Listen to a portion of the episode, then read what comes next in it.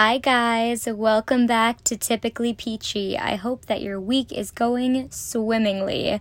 We're making it through. This is the first week back after a short week, and I hope I'm not alone when I say that this week has felt so long because it definitely has for me. That always happens, but we're making it through. I'm excited for the weekend up ahead. I already have plans, which I'm so thankful for. Because this past weekend, you guys, I kid you not, I was a complete couch potato.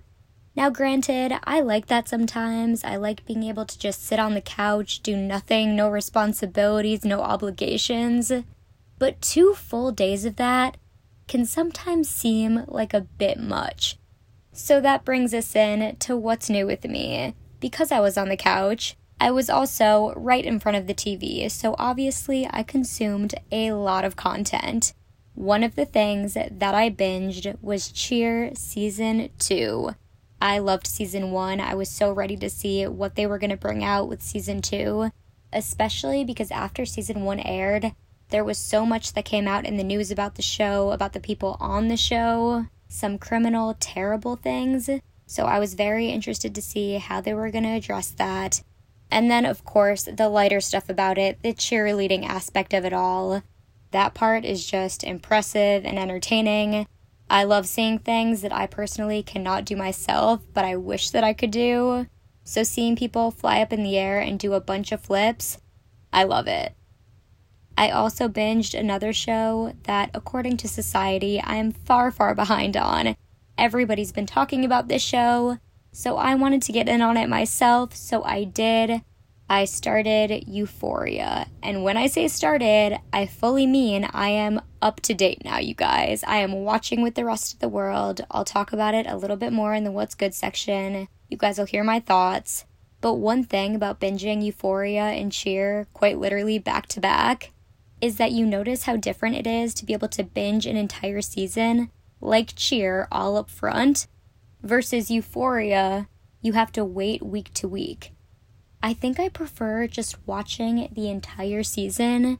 I got to do that with season one of Euphoria because, again, I'm late to the game. But as soon as I started season two and I realized I was on the last episode that was out, I was like, where's more?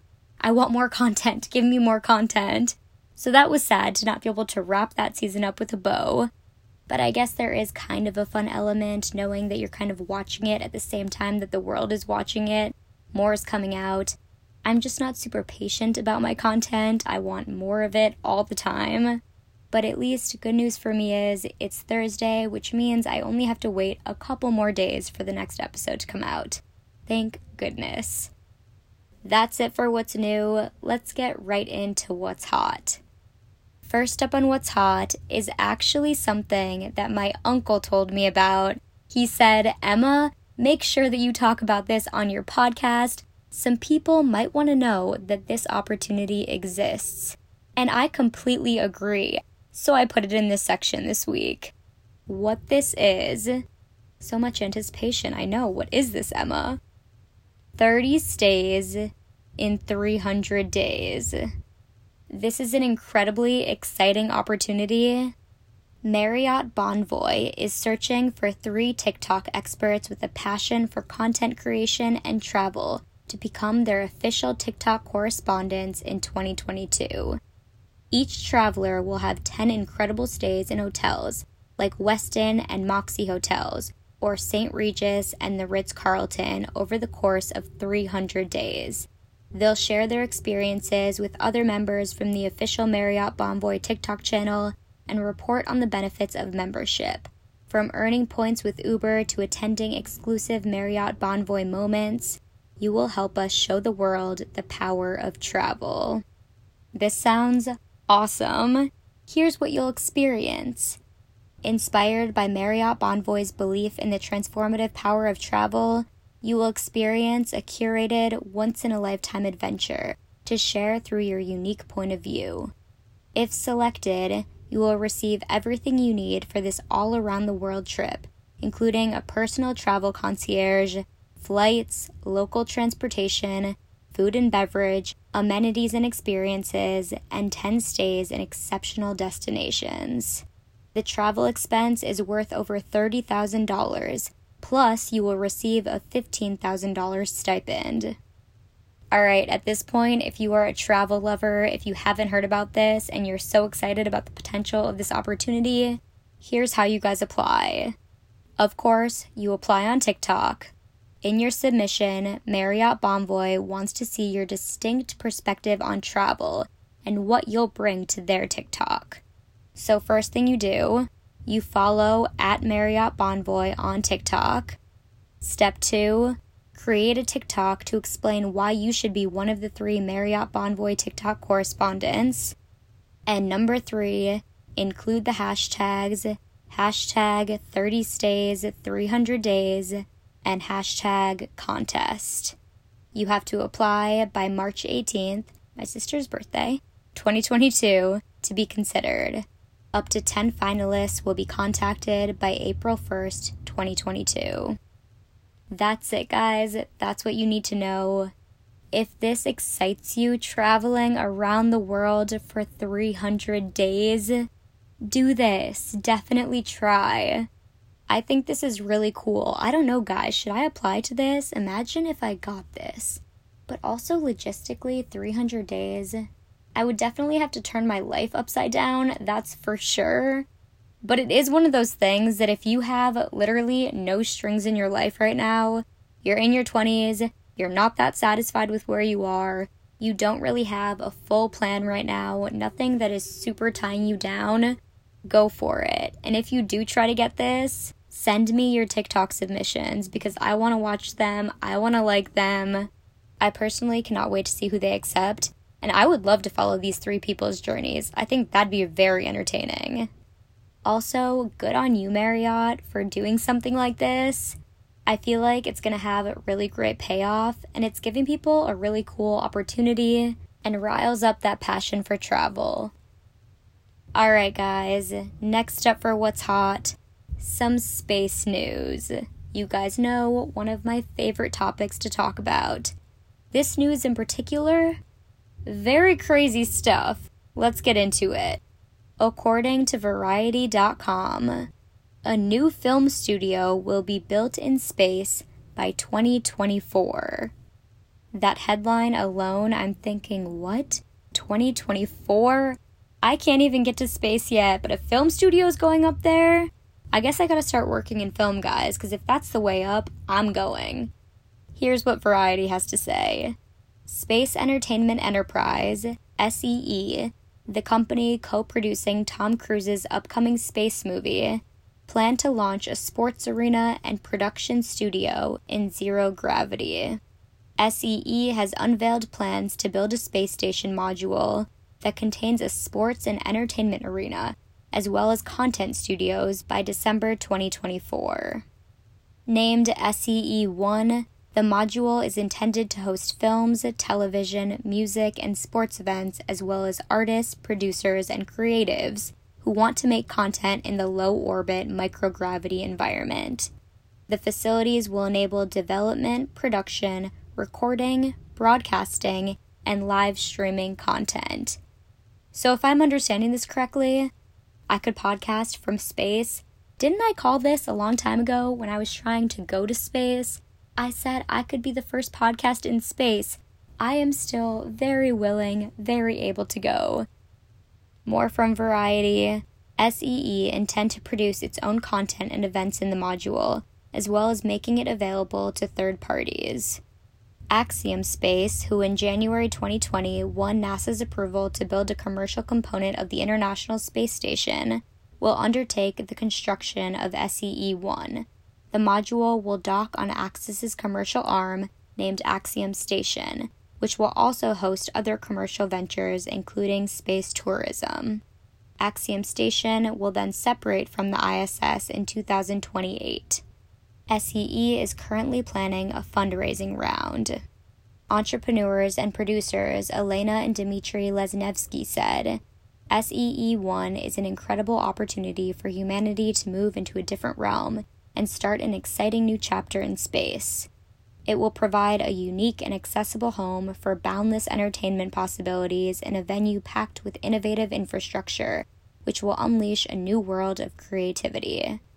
With worldwide leader Axiom Space building this cutting edge revolutionary facility, SEE 1 will provide not only the first, but also the supreme quality space structure, enabling the expansion of the $2 trillion global entertainment industry into low Earth orbit. Michael Suffredini, who is the president and CEO of Axiom Space, said Axiom Station, the world's first commercial space station, is designed as the foundational infrastructure enabling a diverse economy in orbit.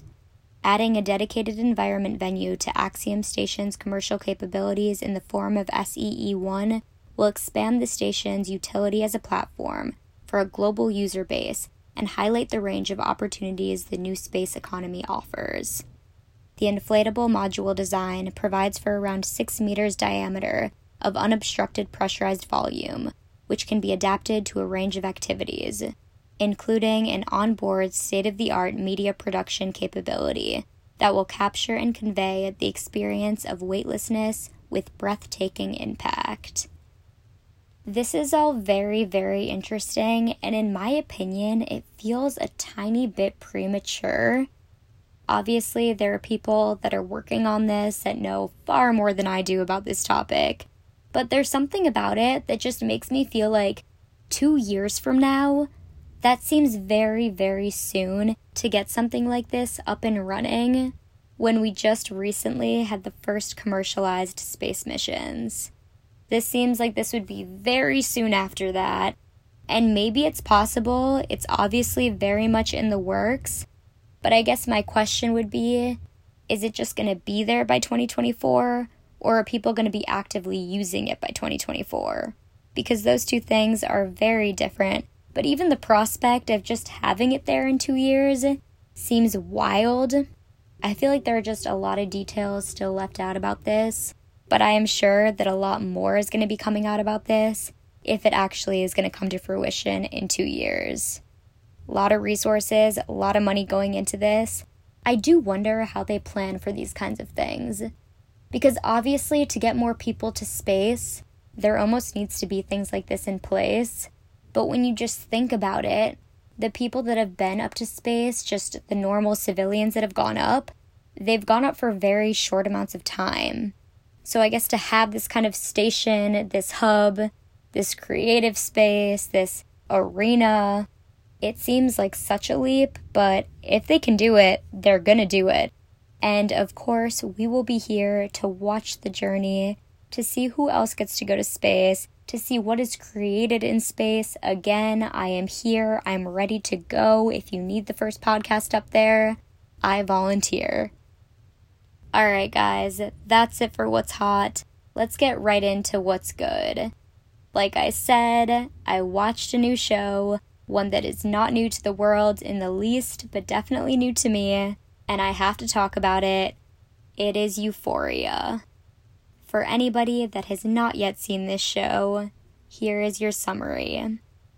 An American adaptation of the Israeli show of the same name, Euphoria, follows the troubled life of 17 year old Rue, a drug addict fresh from rehab with no plans to stay clean. Circling in Rue's orbit are Jules, a transgender girl searching for where she belongs, Nate, a jock whose anger issues mask sexual insecurities, Chris, a football star who finds the adjustment from high school to college harder than expected, Cassie, whose sexual history continues to dog her, and Kat, a body conscious teen exploring her sexuality. As the classmates struggle to make sense of their futures, the series tackles the teenage landscape of substance enhanced parties and anxiety ridden day to day life with empathy and candor. This show stars Zendaya, Hunter Schafer, Sydney Sweeney, Jacob Elordi, Alexa Demie, Maud Apatow, Barbie Ferreira, so many other actors in the adults too. This is a star studded cast. Maybe if you didn't even know these names, you definitely know them now. If you're anywhere within the Euphoria world, like I said, people have talked so much about this show, especially because the new season just came out This is coming off of Zendaya winning an Emmy for this show. I love her. I loved her before this show. I think she does a phenomenal job on the show. She's a fashion icon, in my opinion. I think her style is consistently on point. She just emulates coolness and class, and she seems very kind. She just gives off that vibe, and it's definitely a good vibe to give off, so she's doing something right. The whole cast, I think, does a phenomenal job. This show very much reminds me of the British show Skins. I'm pretty sure they did an American version of it, but specifically the British version of the show Skins. It was kind of dark like Euphoria. I feel like it dealt with a lot of heavy topics. Euphoria, I will say, is on hyperdrive. When I was first watching it, I was thinking about the fact that a lot of high schoolers are probably watching this show, and people even younger than high schoolers. And at first, it kind of concerned me because I was thinking about it and I was like, they're not really portraying the things that are happening, the negative things that are happening, in such a bad light. There is some glorification to it. And it's the tricky line between portraying it in a way that seems realistic to how a teenager would portray it versus just showing this kind of cautionary tale. Because that ends up then being very obvious, right? Like sometimes when we see something and we know the message that they're trying to tell us, then it's like, okay, we get it. You're just trying to like put out a message. So I think this kind of walks a fine line. And there have definitely been moments when watching that I'm thinking to myself, gosh, I hope people aren't thinking that everything that these kids are doing is super cool. Because a lot of it is incredibly risky, scary situations that I, quite frankly, wouldn't even put myself in as a 25 year old. And to think that high schoolers are doing it, especially because in high school you legit think that you know everything. And you do know everything that you know up to that point. But unfortunately, until something terrible happens, you don't really learn by just being told. And I mean, it doesn't have to be terrible, but I feel like truly that is how you learn more when you're younger, especially if you have kind of a rebellious spirit, which I think a lot of teenagers do. Not all of them, but there is some level of that in your youth when you kind of do just see where can I test the boundaries. But then as I kept watching and kept watching, that fear kind of subsided a little bit because then I remembered that I grew up watching Jersey Shore. And it's not like they were the best influence on the youth either. They were doing some pretty wild things. Not to the same extent as Euphoria, I will say. But still, you know, there's like TV shows that you watch as a kid, and you don't automatically think, oh, I want to be like them or I want to do what they do. Like, I don't think it's so simple as just you watch this and then you act in the way of what you see. I don't think it's like that. At least I hope it's not that for this show in particular, because I know that a lot of people are watching. But I would be very interested to see what the top age range of people is that watch this show. Maybe it's not even high school, maybe it's college, honestly. Anyways, it's a good show, definitely incredibly entertaining, keeps me on the edge of my seat, and now I'm very excited for every single Sunday when I can watch this show.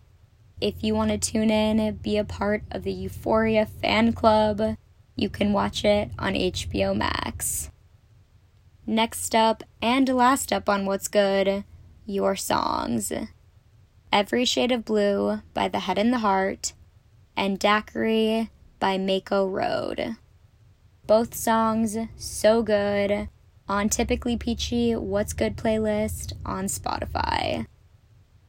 Alright, guys, last up for this episode need to know basis.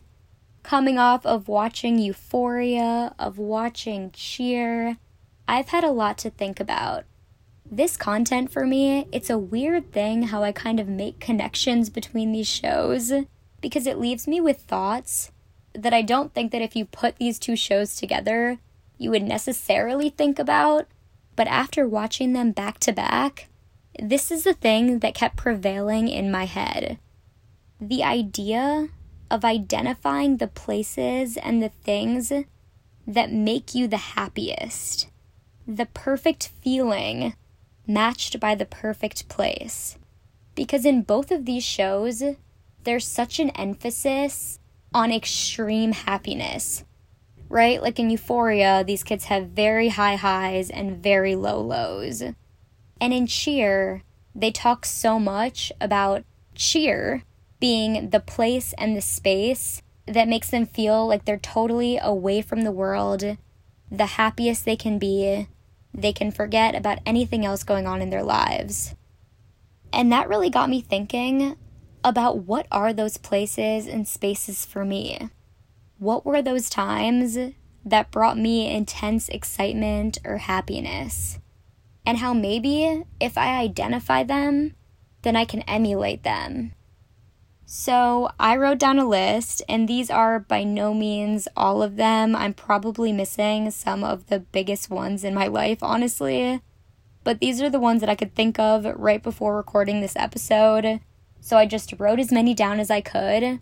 So I'm to read them to you guys. And I encourage you guys to do this because this exercise, which I didn't even realize was an exercise, I just started doing it but then it brought up so many of these really intensely good memories for me that I feel like we don't always take time to remember.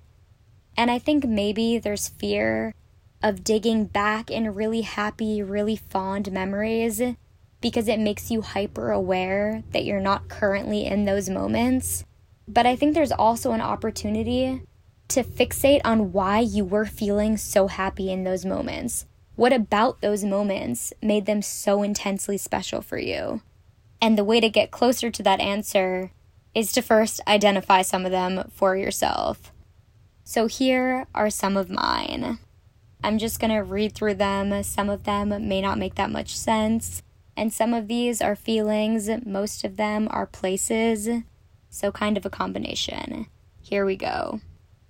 My family home my childhood bedroom when the light comes in through the shades in the morning, the upstairs level in my boyfriend's family home, finding the perfect jacket, a lead up to a sleepover as a kid, every single new emotion in my relationship, putting out my publication in college, pressing upload for my first podcast episode Cancun, the resort that my family always stays at, but in particular, the walkway from where we would get dinner every night, and also the little area where the giant chessboard is. The Starbucks I went to in college, and the third stool from the end that I would always sit at. In my car, driving along the coast. In high school, listening to music with my friends, screaming the lyrics to our favorite songs at the top of our lungs late night swimming, sitting outside at a restaurant when it was pouring rain but we were under an umbrella, listening to music on the beach with my friends, being at the park with my siblings, running through the sprinklers in my backyard in the summer as a kid, being in my parents' bed as a kid. I remember that felt so safe. Hearing one of my favorite songs live I legit cried once in this situation. Some of my most, quote, alive feeling moments have been at concerts. Running to a song that also just completely hits different for a second. Stargazing on a dock with my boyfriend. Waking up on Thanksgiving. Dancing in my room. My sixth birthday. I don't know what it was about my sixth birthday. I don't even really remember it. The only thing that I remember about it was being just so incredibly happy. And I just remember every birthday after that.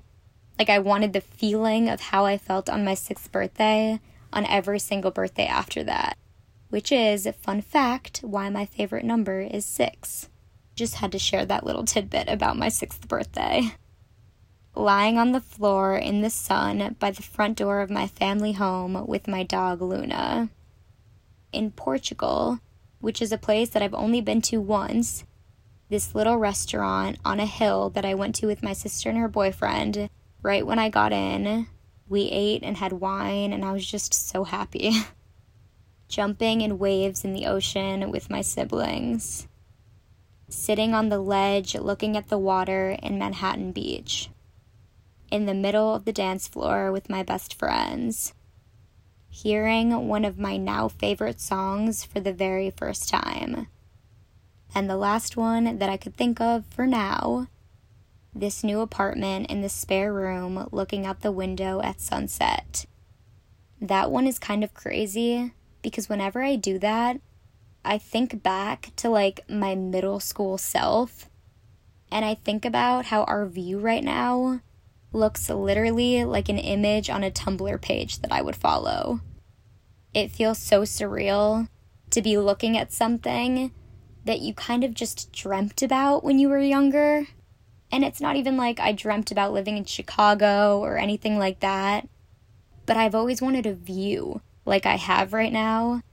And that feeling of achieving something like that, of just having something like that, knowing that you were just viewing it on your computer screen when you were little, is a really crazy feeling. And I feel it every single time I just sit there and look outside that window.